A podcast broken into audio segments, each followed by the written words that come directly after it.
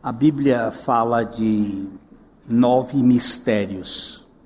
Alguns textos deixam a gente pensar que são doze mistérios, mas na verdade são nove mistérios, dos quais apenas um foi revelado.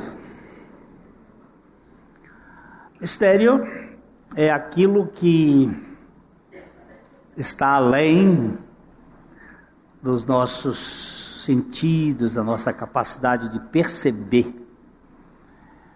o mistério de Deus, o mistério da fé. São mistérios, o mistério da iniquidade.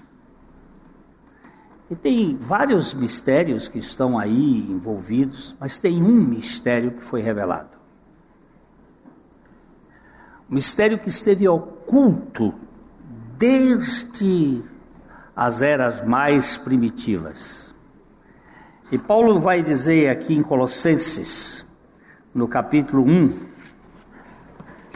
é, eu vou ler aqui, vamos ler aqui a partir do versículo 24, Colossenses 1, 24. Agora,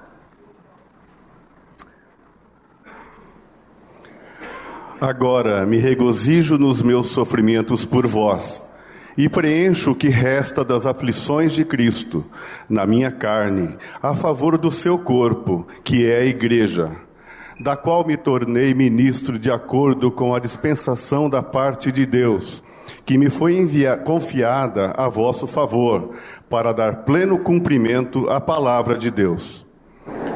O mistério que estiver oculto dos séculos e das gerações, Agora, todavia, se manifestou aos seus santos, aos quais Deus quis dar a conhecer qual seja a riqueza da glória deste mistério entre os gentios, isto é, Cristo em vós, a esperança da glória. O qual nós anunciamos, advertindo a todo homem e ensinando a todo homem em toda a sabedoria, a fim de que apresentemos todo homem perfeito em Cristo. Para isso é que eu também me afadigo, esforçando-me o mais possível, segundo a sua eficácia que opera eficientemente em mim. Oh, que texto! Que texto! Que texto! Agora, este agora está ligando ao que foi dito anteriormente, que Jesus Cristo, ele é o cabeça de todas as coisas, nele tudo subsiste. Ele é o cabeça do corpo da igreja, ele é o princípio, o primogênito de entre os mortos, para em todas as coisas ter a primazia, porque aprove a Deus que nele residisse toda a plenitude da divindade e havendo feito a paz pelo sangue da sua cruz, por meio dele reconciliasse consigo mesmo todas as coisas, tanto na terra como nos céus.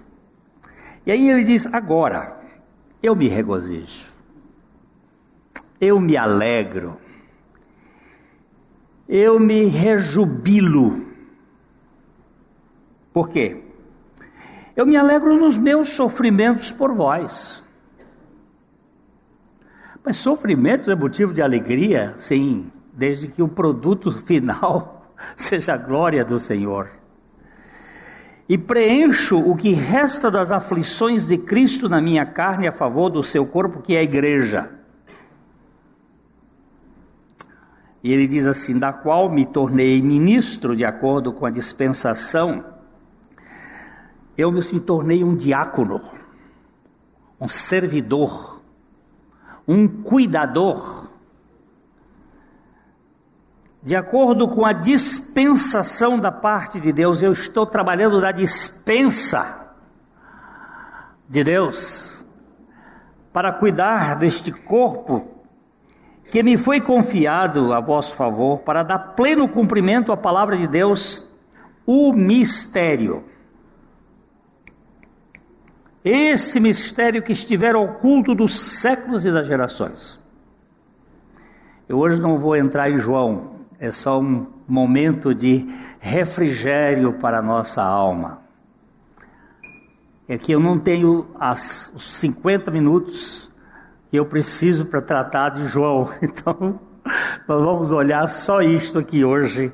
O mistério que estiver oculto dos séculos das gerações, que agora todavia se manifestou aos seus santos, aos quais Deus quis dar a conhecer qual seja a riqueza da glória desse mistério entre os gentios. Que é isto? Cristo em vós, a esperança da glória. É o que resume o mistério. Nós tivemos comunhão com Deus na criação. Havia uma comunhão da criatura com o Criador. Mas em razão de uma tentação e de um desejo que estava dentro do próprio homem, porque ele tinha a concupiscência, o desejo, a vontade, ali foi inoculado: ó, oh, você pode ser como Deus. E esse desejo de ser como Deus fez com que nós, a raça humana, fosse invadida de uma sensação permanente de querer ser melhor, de querer ser maior, de querer ser mais importante, de querer ser notório. Aquilo foi enchendo e a gente vive sofrendo por isto, este Deus resolve entrar na raça e assumir por completo a, a falência humana. O homem quer ser Deus, Deus se torna homem. E ele assume. Isto foi guardado nos sete segredos da sabedoria divina, guardado para que ninguém pudesse pegar isso. Nem os demônios nem tinham noção do que, que Deus tinha que fazer. Está é, aqui é muito precioso. O mistério que estiver oculto dos séculos. Vamos dar uma olhadinha. É, deixa aqui. Romanos.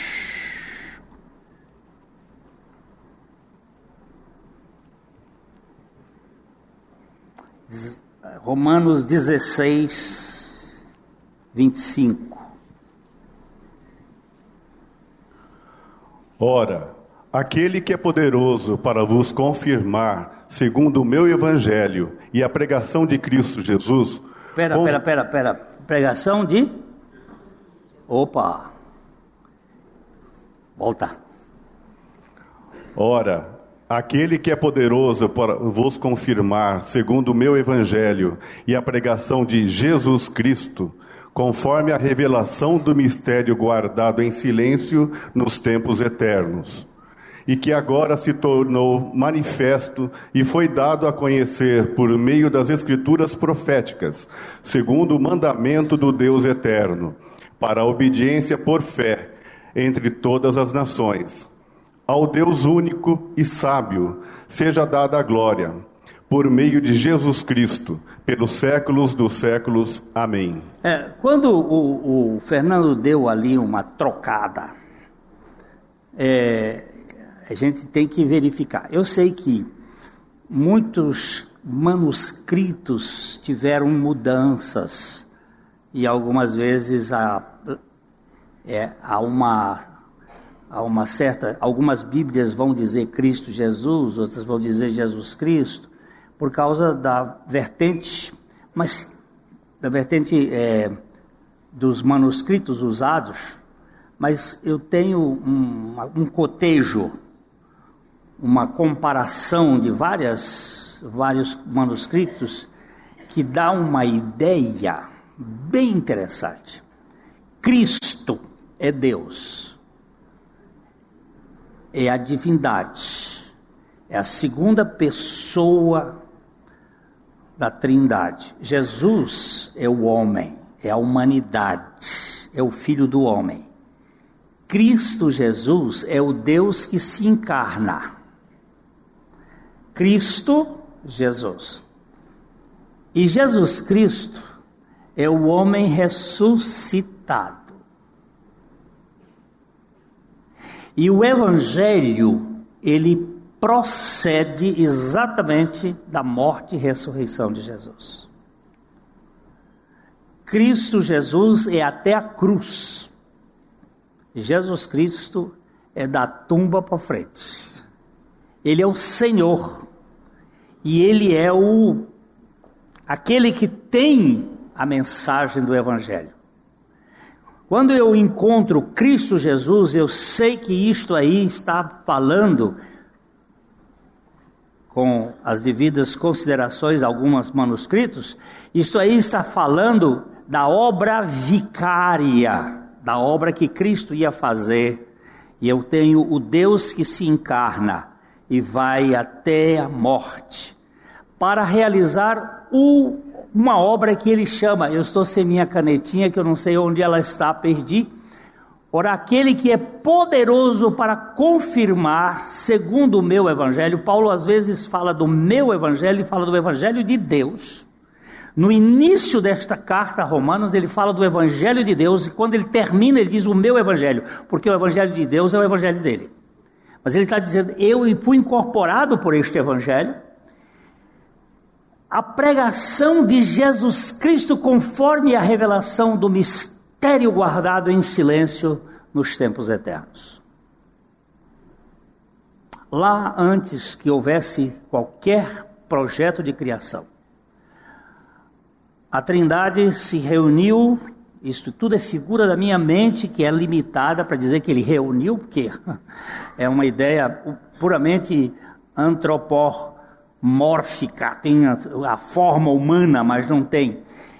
Para decidir como criar e quando criar e por que criar e quando criasse, o homem iria cair. Ele disse: Mas este mistério redentivo foi guardado em silêncio.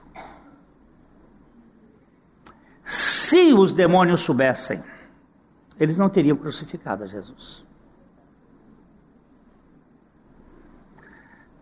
Se os poderosos deste mundo soubessem, eles não teriam crucificado a Jesus. Porque na crucificação do Senhor Jesus está a derrota de todos os principados e potestades. Ali ele pôs a execração pública. Tudo aquilo que o pecado cósmico e o pecado humano, o pecado cósmico que eu chamo é o pecado luciferiano. Pecado que está além do nossos, da nossa dimensão. Depois, o pecado humano. E nosso Deus, ele tem o poder de na cruz anular tudo aquilo. Tem um texto que Paulo vai dizer assim que ele pôs ao deboche os principados e as potestades. Eu sempre gosto de contar aquela história da menininha de oito anos de idade no, no avivamento de Keswick, que num dia, numa reunião de mais de seis mil pessoas, ela veio dar o testemunho ah, na frente e ela disse assim: Eu sempre sou visitada pelo adversário a, a, forma de falar dela é muito interessante porque deve ser coisa de família. Eu sempre sou visitada pelo adversário, ele sempre vem me tentar. Mas quando ele bate na minha porta, que eu abro, eu sei que é ele, eu digo para ele o seguinte: vá cobrar do meu irmão mais velho, porque ele já pagou a conta. Isso não é coisa de criança de oito anos, isso é coisa de revelação do Espírito Santo. Vai cobrar do meu irmão mais velho porque ele fez, ele já pagou a conta. E nós, eu pelo menos, não sei vocês, eu tento, me justificar ou tento produzir até autopunição para resgatar-me de alguma sensação pecaminosa, porque eu não creio suficientemente que todo o pecado foi, de uma vez para sempre, vencido por meio de Jesus Cristo. Ah, se eu cresce.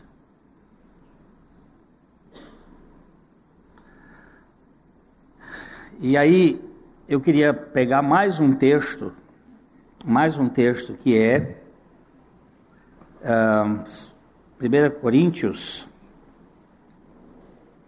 2. Esse 1 Coríntios é, é muito tremendo.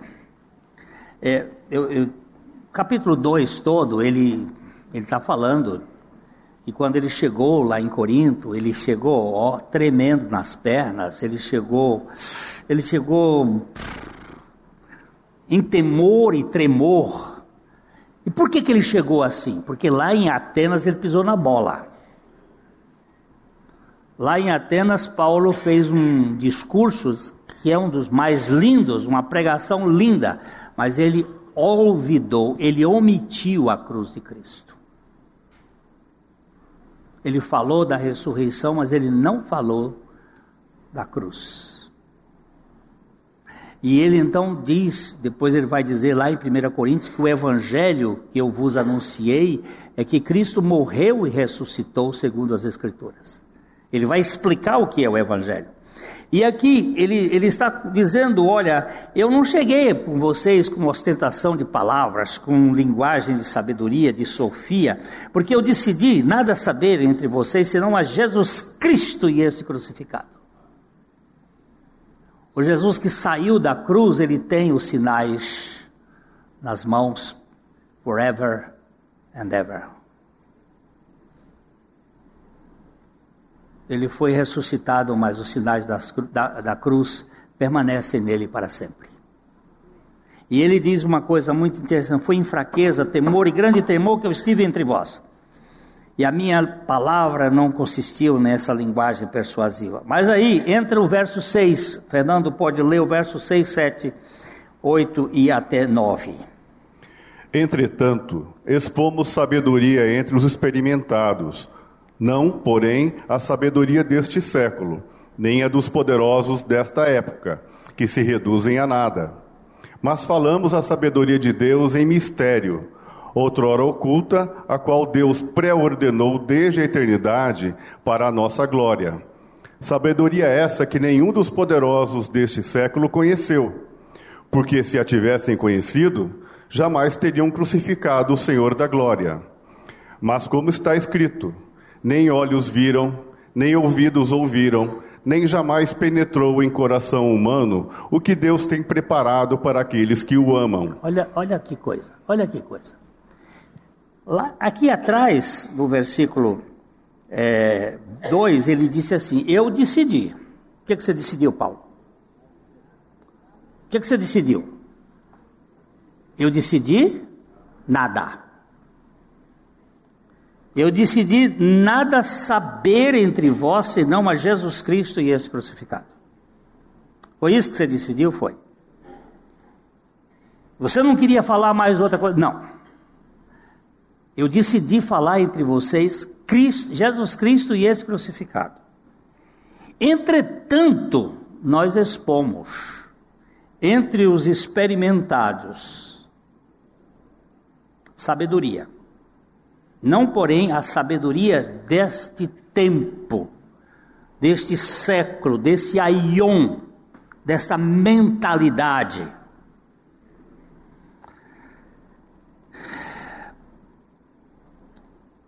Mas a sabedoria de Deus em mistério. A sabedoria de Deus em mistério está na cruz, meu irmãozinho. Para de ser é, superficial de dizer, ah, já sei da cruz. Porque você nunca, nem eu, nem ninguém, vamos esgotar as insondáveis riquezas de Cristo provenientes da cruz. Somos incapazes. Em outrora oculta, a qual Deus preordenou desde a eternidade. Sabedoria essa que nenhum dos poderosos deste aion, deste século, conheceu, porque se a tivesse conhecido, jamais teriam crucificado o Senhor da glória. Eles não ousariam crucificar o Senhor, porque a morte do Senhor é a derrota de principados e potestades e forças espirituais deste mundo. Quando é que uma derrota ou uma aparente derrota se torna uma vitória? Lamento que o Papa tenha dito que a cruz de Cristo foi um fracasso. A cruz de Cristo foi não um fracasso, foi a vitória. É a vitória. A morte da morte da morte de Cristo é o que gritava John Auna no século XVII na Inglaterra. Não foi fracasso. A cruz de Cristo é o triambel do reino de Deus, é o triunfo é o poder de Deus para a salvação de todo aquele que crê. O que eu vi hoje aqui,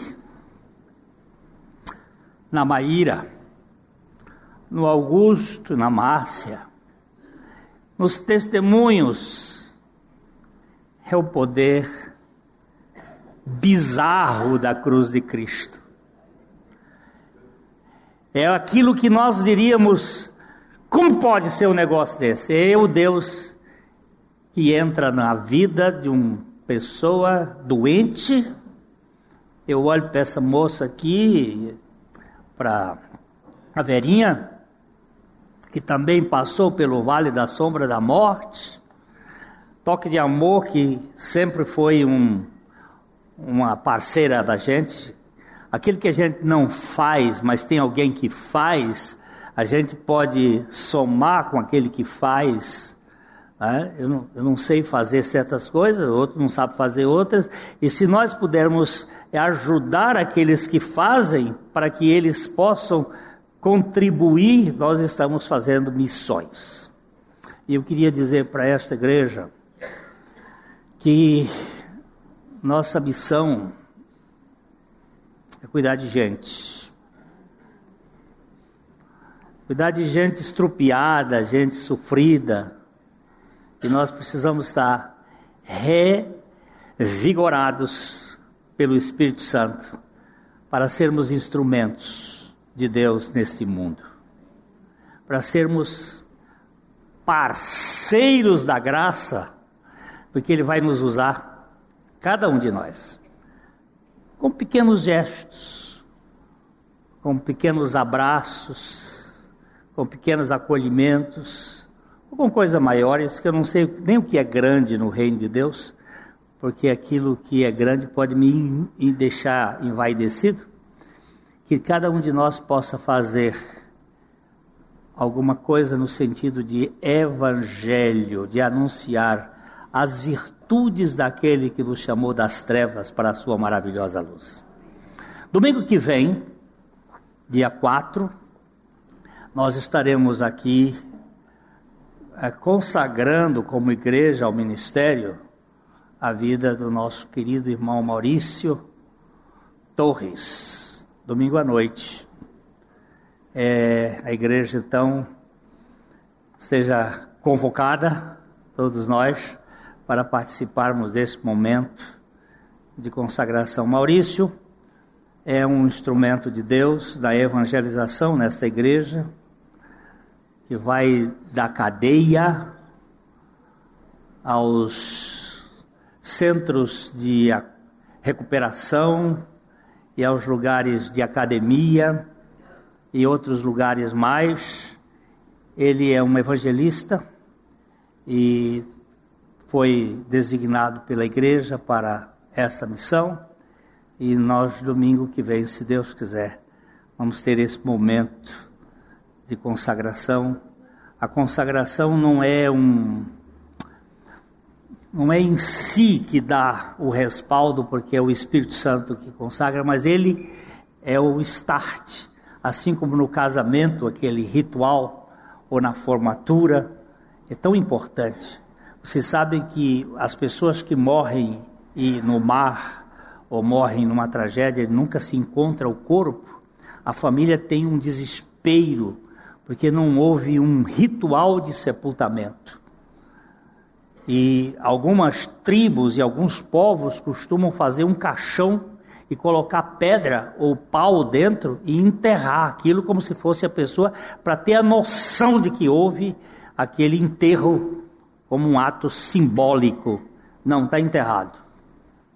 E nós vamos fazer isto aqui domingo que vem, se Deus quiser, sabendo que somos pregadores de uma coisa que nós não sabemos explicar, mas é muito lindo que esse mistério é Cristo em vós. Quando nós estávamos cantando ali há pouco e que o Júlio é, botou aquela música que é o Deus que está em mim. E eu não tenho outra coisa a fazer a não ser viver 24 horas o cristianismo. Eu não tenho um culto que eu saio daqui e passo a ser secular.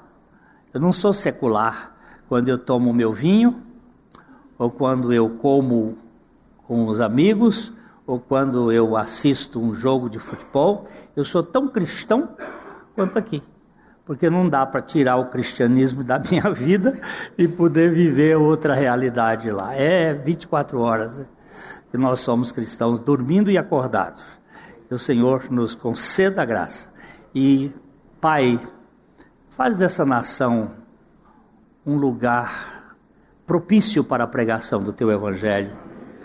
Traz um avivamento para este país, vidas renascidas para a glória do Senhor. O Senhor sabe como fazer isso, nós só pedimos.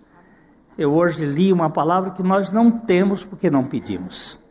E quando a gente pede, pede equivocadamente, pede mal. E nós queríamos pedir uma coisa: para que teu filho seja glorificado que tu tragas um avivamento na tua igreja nesse país e nos dês a consciência de que não somos meros cidadãos aqui na terra, mas somos embaixadores do teu reino aqui na terra. E dá-nos a consciência de que nós estamos aqui como sal e como luz, porque o Senhor é a nossa luz. E o Senhor faz com que a tua verdade chegue no coração do maior número de pessoas possível. Agradecemos por tudo que temos passado, pelas lutas, pelas dificuldades. Muito obrigado por esta reunião, por esses testemunhos tocaram profundamente os nossos corações. Bendito sejas para sempre o teu nome. Em nome de Jesus. Amém. A Livraria PIB Londrina procura selecionar cuidadosamente seus títulos e autores a fim de oferecer um conteúdo alinhado com o Evangelho de Jesus Cristo. Bíblias, livros de teologia, devocionais, literatura infantil, biografias, comentários bíblicos e muito mais. Dispomos também de um acervo de CDs e DVDs das mais de 5 mil mensagens ministradas na primeira Igreja Batista em Londrina. Visite a Livraria PIB Londrina e conheça ainda mais. Livraria PIB Londrina, de segunda a sexta, das 13h30 às 18 horas. Endereço na Avenida Paraná, 76A, próximo ao Calçadão, bem no centro de Londrina. Ligue para 3372 8921 ou acesse o site www.livrariapiblondrina.com.br.